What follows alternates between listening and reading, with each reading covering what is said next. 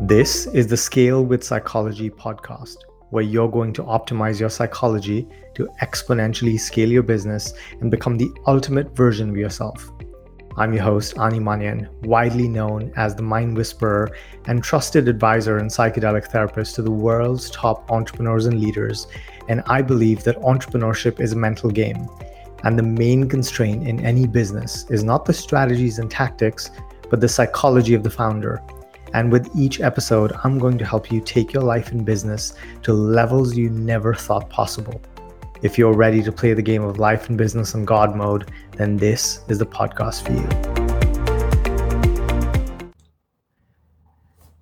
I want to talk to you about this idea of dismantling tendencies that we all have that sometimes create some challenges in our life that keep us from achieving the things that we want to achieve, creating the things we want to create, or from living the way we want to live. And particularly today, I'm going to give you some examples from my own life, um, things that have been coming up for me, and I'm going to show you an example of what um, one of these tendencies looks like and how much impact it can have on your life. Typically, um, the negative kind of impact. So, recently I've been in the process of observing one of my tendencies, which is to engage in perfectionism. And this tendency essentially results in me over engineering, overthinking, over perfecting, over polishing um, different things that I'm trying to do. And this came to the forefront as I was um, I was writing an article for a magazine, and um, I started getting really into it and I started turning it into something that would go in uh, the Harvard Business Review rather than a more sort of casual style where the content was more digestible. I mean, this was turning into a research paper. Um, and there's a part of me that really loves that, that really loves diving into the nitty gritty and the depth and the details. But what I was recognizing was that I engage in this kind of perfectionism um, almost as a defense mechanism. So this was wired into me at an early age, right? I was expected to do really well in school since I was a kid. And my dad um, would beat the shit out of me if I didn't do well in school. And this was as early as I think I was like six, seven years old. So there was always this fear in me to get stuff wrong. There was always this fear to not get the right answer because you know, getting the wrong answer or getting something less than perfect meant that, um, you know, there was a beating coming, which didn't feel good. I also wouldn't get the love and approval uh, of my my dad, which was conditional on me being perfect. So this tendency basically has followed me in a way my whole life, and um, what this has caused is me pushing away a lot of things that I could have created if I had just gone directly to um, putting something out. And it's kept me from um, expressing myself in a way that I could have expressed myself if I wasn't afraid of, you know, everything needing to be perfect, everything needing to be polished, everything needing to fit together.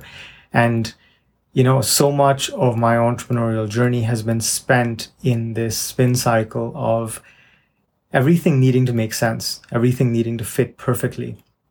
And it's kept me paralyzed. Um, and I know personally a lot of people go through this, right? And this kind of sabotage looks differently for different people, right? While I may be more of a perfectionist, um, someone else might have um, chronic lack of confidence, lack of self belief. They might not think that they can do something.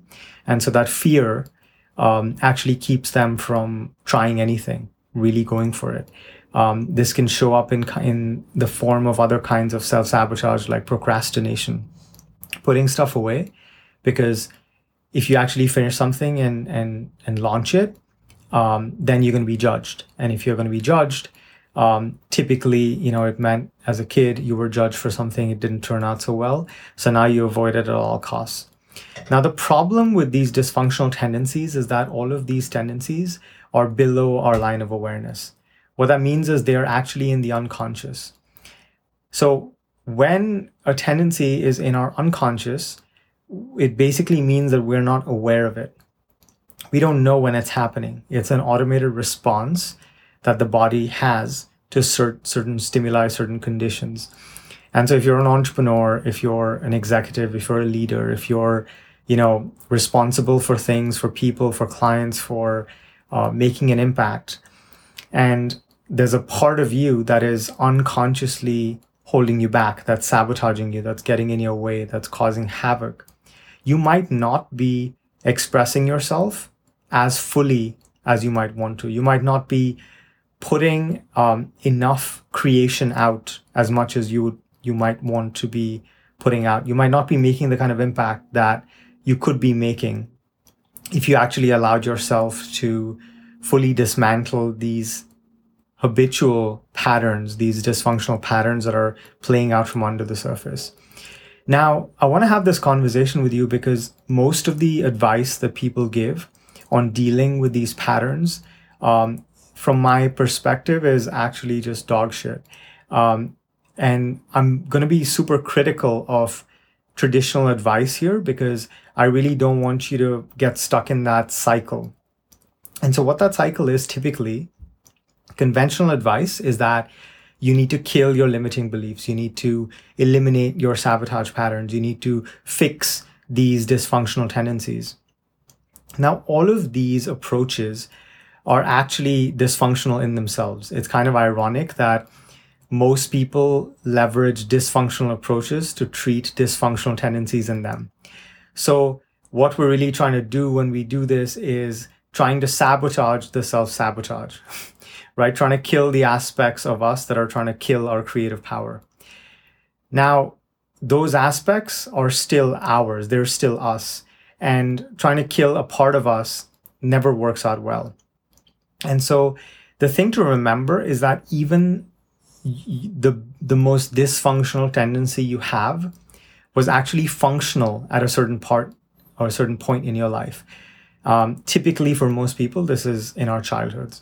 So my tendency of of perfectionism, it, it's dysfunctional for me as an entrepreneur, but it was very functional for me as a child who was trying to win love from his dad, love and approval, um, and who was trying to not get beaten up every time he had to bring a report card home for his dad to sign.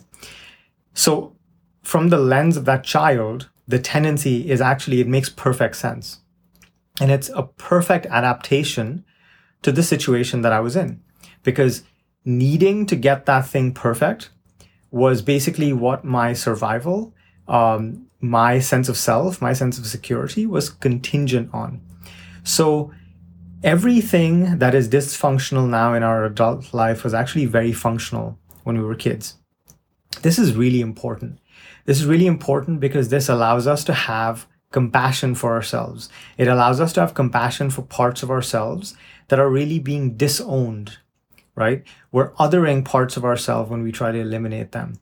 If we try to wage war on these different tendencies, these different compensatory strategies um, that we once used to navigate life, we're creating more fragmentation within ourselves. We're basically separating from ourselves. And intuitively, you know that that doesn't sound right right? That's not a, a recipe for wholeness. It's not a recipe for feeling um, integrated and complete and unified. So the first thing we want to do in these cases is become aware of what's happening. So I'll ask you a question right now. Are you aware of any patterns or tendencies that you have that might be dysfunctional in nature now in your adult life? Right? Are there things that you're trying to do, things you're trying to create, habits that you're trying to inculcate, um, or things you're trying to drop, get away from. Um, but every time you try to do those things, something holds you back, right? And some common ones are perfectionism, procrastination, uh, self doubt, some issues with self confidence, uh, fear, um, stress, right? A stress response can can sort of sabotage us in this way. And in a way, a lot of these are stress responses, anxiety, overwhelm, right? And so typically what happens is we're trying to do this big ambitious thing. It feels scary. So the tendency kicks in and it shuts down our creative flow. it it locks us out of what we want to do, of what we want to create, or where we want to be. And so the first step is compassion, right? Just have compassion for yourself because the tendency served you once upon a time. Second, um, it's really, really key that the first step is becoming aware of it. So just observe when you do it without judgment. So when you do these things, as you start to practice noticing, becoming aware of what you do, when, how, what happens, what thoughts run through your head, how your body feels, if you feel, uh, you know, a little bit of tightness in the chest. Um, another big one for me is when I'm doing something that I don't really want to do. Um, bookkeeping, taxes, and you know, administrative stuff is big on this for me. I'll reach for food, and I'll seek to soothe myself, soothe the discomfort in my body by reaching for food. And so it's really important that what we do is we exercise this power of awareness, really becoming aware and becoming intimate and acquainted with these tendencies. We don't want to immediately start battling them. We just want to observe and we want to observe with compassion. What happens is, as we start observing with compassion, we start seeing more of it right? We start seeing how it plays out, where it plays out, what happens, what it feels like in the body. We start getting acquainted with it.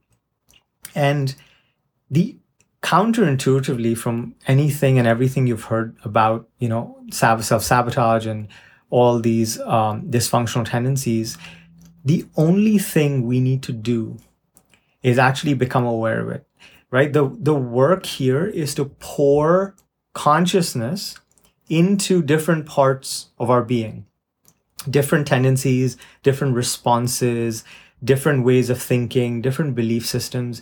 All we need to do is pour consciousness into these different parts of ourselves. And once we have a, a, critical mass of consciousness, once we become acquainted with the pattern, we start becoming an observer of the pattern right? Rather than a victim of the pattern being associated with the pattern. As we start becoming the observer, the witness of the pattern taking place, we now have access to a little bit more space. And now in this space, what we can do is we can start recognizing what our body, our inner child, our nervous system, what our being needs in that moment. And typically, typically the answer is always acceptance, right? The answer is always sitting with that discomfort that is requiring an ejection that you're um, basically running to Facebook, running to Netflix, running to food, running to um, over perfect something, running away by procrastination. All of these compensatory strategies, if we can actually sit with them long enough and we can just observe compassionately, over time they lose power over us. And as they lose power over us, we stop being affected by them because they just come up less. Because the deeper truth in all this is all these patterns are actually showing us something about ourselves. They're almost like breadcrumbs leading us home, home to ourselves right? All of these are ways in which we come to know ourselves. We become intimate with ourselves. We become familiar with ourselves. And it's really beautiful the way this reality, this universe is constructed, that in order to be free of these patterns, and that's one of the core hallmarks of being limitless, we actually have to know what we want to be free of, that is, become aware, become intimate with it, and then sit in a place of acceptance and compassion with that aspect of ourselves. And the more we do that, the more we are able to go through it, go through that tendency, go through that experience, and it just dissolves. And we find ourselves home, home within ourselves, home within our being, home in our state of peace and love and joy and wholeness. And so I'd love for you to drop a comment, share this video to someone who needs it, um, and talk to me about what comes up for you, right? What are these patterns that show up for you? what have you tried to do about them before? And, you know, try out this approach and tell me how it works for you. And remember that you are limitless. I love you and I can't wait to talk to you soon. Thank you for listening to this episode. If you found value, please consider leaving a five star review to allow the show to reach more people, or share this episode via your social media channels. If you're an entrepreneur and want support in exponentially scaling your business, email me at ani at animanian.com.